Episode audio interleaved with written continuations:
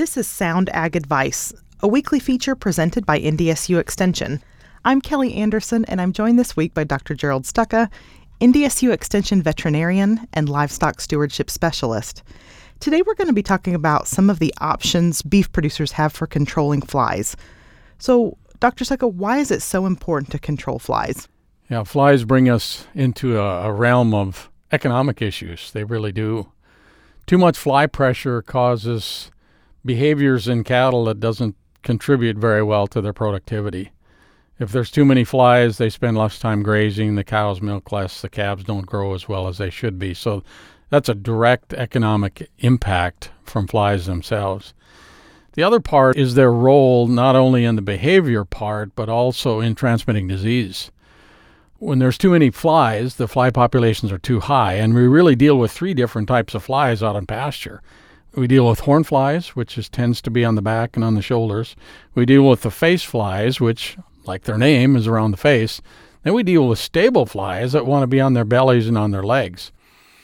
Really, the stable flies tend to bring us the most problem regarding behavior because there gets to be a lot of congregation of the herd itself. They crowd together. It's some mechanism for them to maybe protect some that are in the middle. I'm still not sure why they crowd together so much, but they do. And that crowding produces conditions that can lead to bacterial infections like foot rot and pink eye. So, for example, if we talk about foot rot, which is a, an infection of the soft tissue between the toes, if this congregation or this crowding is occurring in wet areas, maybe a stock pond or near a creek, or even around a tank, a water tank itself, then it becomes muddy conditions it leads to a greater susceptibility of the tissue between the toes to allow that bacterial entrance. And once that bacteria gains entrance into that skin, then you have a condition in some cases that we call foot rot. Flies aren't directly involved with that, but, but it leads to a behavior in cattle that can make them more susceptible to this foot rot condition. The same holds true somewhat for pink eye.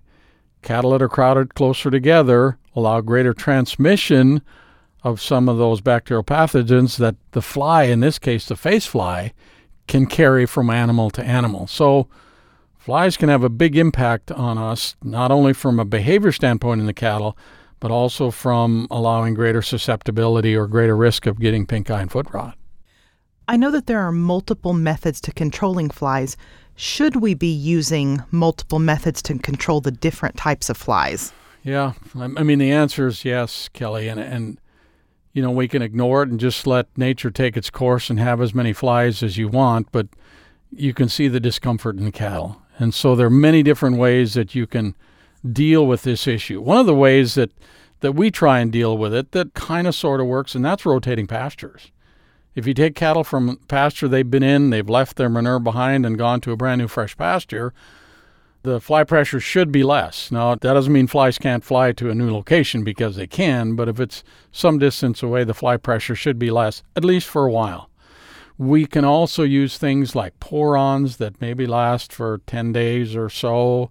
We can use dust bags that are kind of hung over the mineral feeders. We can use uh, fly sprays where you can go out and spray the entire herd.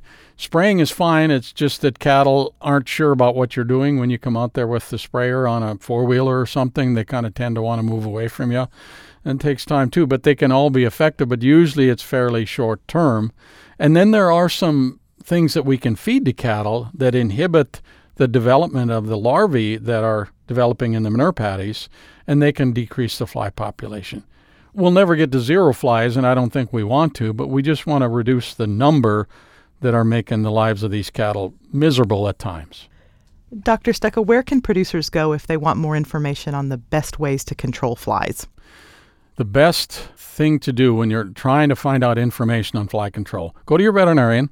Many veterinary clinics carry products that are labeled to be used in fly control. Your extension agents should know a fair amount about fly control. Even your animal health distributors will have fly control products. There should be somebody there that knows about fly control. And of course, we here at Extension have publications that deal with fly control as well. Thank you to Dr. Stokka for his time today.